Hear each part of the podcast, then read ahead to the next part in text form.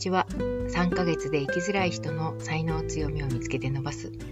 HSS 型 HSP がブレなくなるブレーン塾主催。HSS 型 HSP 隠れ繊細さん研究家の時田久子です。あの子育ての悩みについてですね。悩みというか子育てに関してはあのたくさんの悩みを抱えられるのが隠れ繊細さんの多くの方から聞かれることなんですけれども、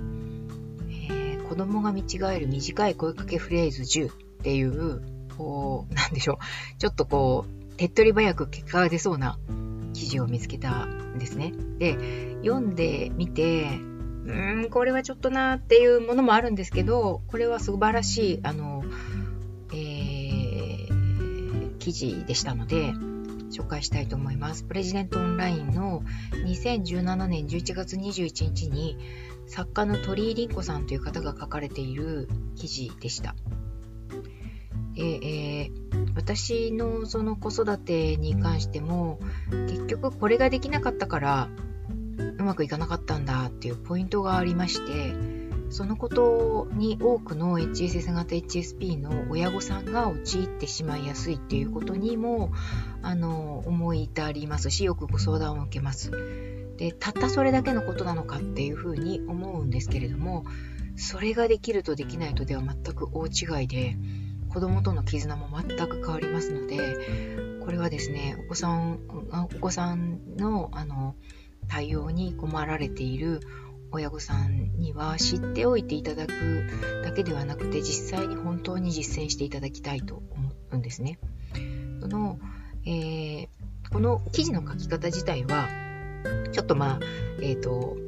なんて言うんでしょうね、人の関心を変えるような書き方をしているんです。あの導入はですね、難関中学、高校、大学に合格するとか、高倍率の大企業に内定するとかっていう風に自分の子供を成功者に導く親には共通点があるっていうところからスタートしてるわけですね。まああの話半分で聞いたりとかするわけですけどやっぱちょっと気になるのでできるなら自分の子供にあの成功してほしいいい人生を歩んでほしい、えっ、ー、と変なところで失敗しないでほしいつまずかないでほしいというふうに思いますのでそういう意味ではこういう記事がすごく参考になることもあるわけですね。えーと、その共通点とは何かと。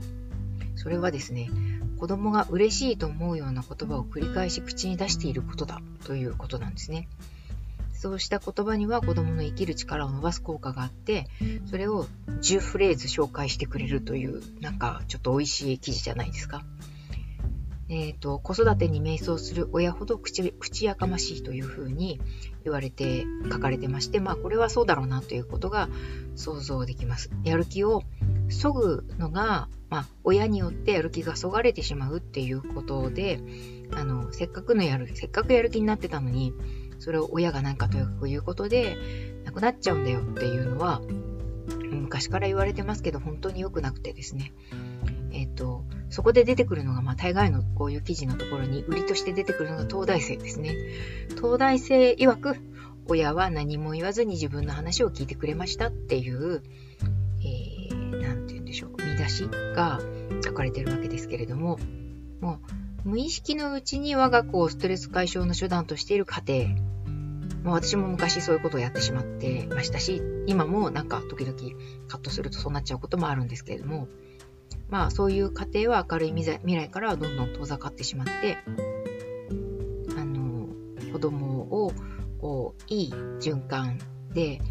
え、育てることができなくなってしまうんですけれども、じゃあどうすればそういうこう子供を支援する、子供の明るい未来を支援するような親になれるのかという、えー、と、もうほんとたった一つ。そのコツは子供の話を聞くことであると。まさにまさに本当にそうだなというふうに思います。こうただただ聞いてればいいのかっていうふうに思われた方がいらっしゃるかもしれませんけど、それはそうではないです。ただただ聞いてればいいわけではなくて、自分の意見もあるわけじゃないですか。例えばじゃあ子供が、えっ、ー、と、誰々ちゃんが嫌なんだよとか、習い事に行きたくないんだよとか、やり始めた習い事をすぐやめたいんだよとかっていう風に言ってくることも、それもじゃあただ聞いてればいいんですか？それじゃあしつけになりませんよね？っていう風に思われるんじゃないかなという風に思います。もちろんそれは違います。えっと、それに関しては、こうしなさいと。あの、そんなこと言うもんじゃありませんとか、えっと、やり始めたんだから行きなさいとかっていう風に指示命令をするのではなくて、うん、そっか行きたくないのかという風に一回受け止めて聞いた後で、でもお母さんはね、こう、これこれこういう風に思うんだよという風に自分の意見として伝えるっていうことが十分聞けた後で親の意見として伝えるというこのステップがあるわけですけれどもそこを矢継ぎ早にやってしまっては全く意味がないんですね子供が何か言ってきたもうやめたいんだよっていうふうに言ってきた時に、あ、そうやめたいの。でもお母さんはこう思うんだよね。みたいな風に、さらっとというか、あの、ガツンと相手に考える隙を持たせないまま言ってしまうと、もうそれは、あの、怯えで、怯えるしかないわけです、子供は。あるいは反発するしかないわけですね。そうではなくて、子供が考える間を持たせるっていうポイントが必要で、これ、せっかちなのですよ。あの、私たち HSS、HSS 型 HSP とてもせっかちなので、あの、相手が言わんとすることを100、10、10言わない間に、あ、それはこういうふうにすればいいんじゃないっていうふうにポンと返してしまうんですね。ここが、あの、頭の回転がいいっていうふうに思われるっていう可能性ももちろんありますけど、対子育て、対対人関係に関して言えば、それをやってしまうと、んより良い関係が結べないということになります。私たち待ってないっていう特性を持ってる人たちが多いので、あの、待ってみる。自分が思った以上に待ってみるっていうことが少し大事な。えっ、ー、と、話がすごくそれてしまうかと思うんですけれども、あの、人が気づくタイミングって、私たちが気づくタイミングよりも遅いんですね。あの、だいぶ違うタイミングで気づくっていうことを知っているとどのくらい待てばいいのかっていうこう感覚が分かってくるんじゃないかと思うんですけれども特に子供に関してはうんと自分の思っている10倍ぐらいの時間待つといいかなというふうに体感としては思います。それでですね、えっと、具体的にあの子供のやる気をみるみる吸い取る言葉の三大要素っていうのがまずあの反面教師としてというんですかねあの出てきてましてこれはもう想定通りです勉強しなさいといった強制強要あるいは誰かと比較する誰々がよくできるのにあなたはねみたいな風に比較するっていうこと。やあと頭から否定するっていうことですね。どうせお前なんかみたいな感じ。どうせできっこないとか、またこうこれこれこういうことしちゃったんでしょ。みたいな風な決めつけとか、頭から決めつけて否定するっていうこととか、この3点に関しては、教養、比較、決めつけ否定、4点か。教養、比較、決めつけ否定に関しては、えー、子供はどんどんやる気を失っていきますし、これをですね、HSS 型 HSP の持ち前の、あの、おのず、自分なりのテンポで言ってしまうと、もう子供は考える隙もなく、強要されるし、比較されるし、否定されるし、決めつけられるっていうことで、もう考える間もないわけですよね。しかもこう、ズタズタですよ。うん、ズタズタですよね。ズタズタになっちゃいますよね。そういう、こう、ことに気をつけていくといいわけです。これ気をつけていくといいって言ったって、あの自分の育てられてきた環境とかもあるので気をつけるだけではどうにもならないんですけど気をつけないよりは気をつけた方がいいっていうことですね。えー、気をつけてもどうにもならないことに関してはこれはトラウマだったりメンタルのケアっていうことが必要なのでそちらに目を向けていただければいいと思います。そういうのはあの個人セッションとか、えっ、ー、と、ワークとかで、えー、取り組むことができます。そして繰り返し言った方がいい魔法の短い言葉というのが出てきてまして、これはですね、ま繰り返し言った方がいいかどうか年齢によっても違うと思います。こういうことを言うと、思春期以降の子はなんだよわざとらしいなとかっていうふうに思う可能性があるので、心の中で言いつつ、あの、ニコニコ見るニコニコ黙っている、ニコニコうんうんって話を聞くっていう風なぐらいに抑えておいた方がいいと思いますが、幼少期、小学校3年生ぐらいまでの子には、どんどん言ってもいいのかなという風に思います。まあ、あの、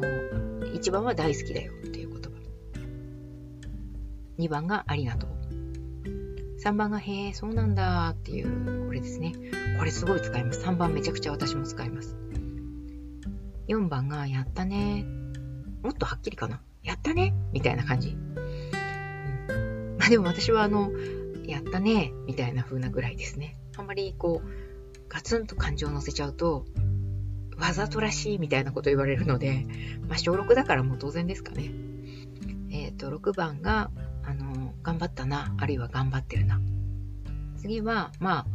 これどうかな、どんまいどんまいみたいな感じ。8番、お前ならやれる。9番が、まあ、結果は気にしないで楽しみな、みたいな感じですね。で10番が、あの、ナイストライ、いい経験になったね、よかった、いい体験だったね、楽しめたね、みたいな感じ。なんかこれ、うん、10個にあえてまとめてますけど、ああの、分割してますけど、基本的には、あの、うんうん、そうなんだね、へえっていう感じにまとめちゃっていいのかなっていうふうに思います。多くの子供たちは、まあ、これは HSP、非 HSP 問わずです。どの子供でもですけれども、こうしたこう言葉に対して、ちょっと興味関心がないような素振りをするんです。でも、ちゃんと聞いてます。ちゃんと響いてます。なので、えっと、時々、うちは真ん中の子が19歳ですけれども、19歳の子に、本当に時々、すごいね、みたいな風な、あなたがいてくれてよかったよ、みたいな、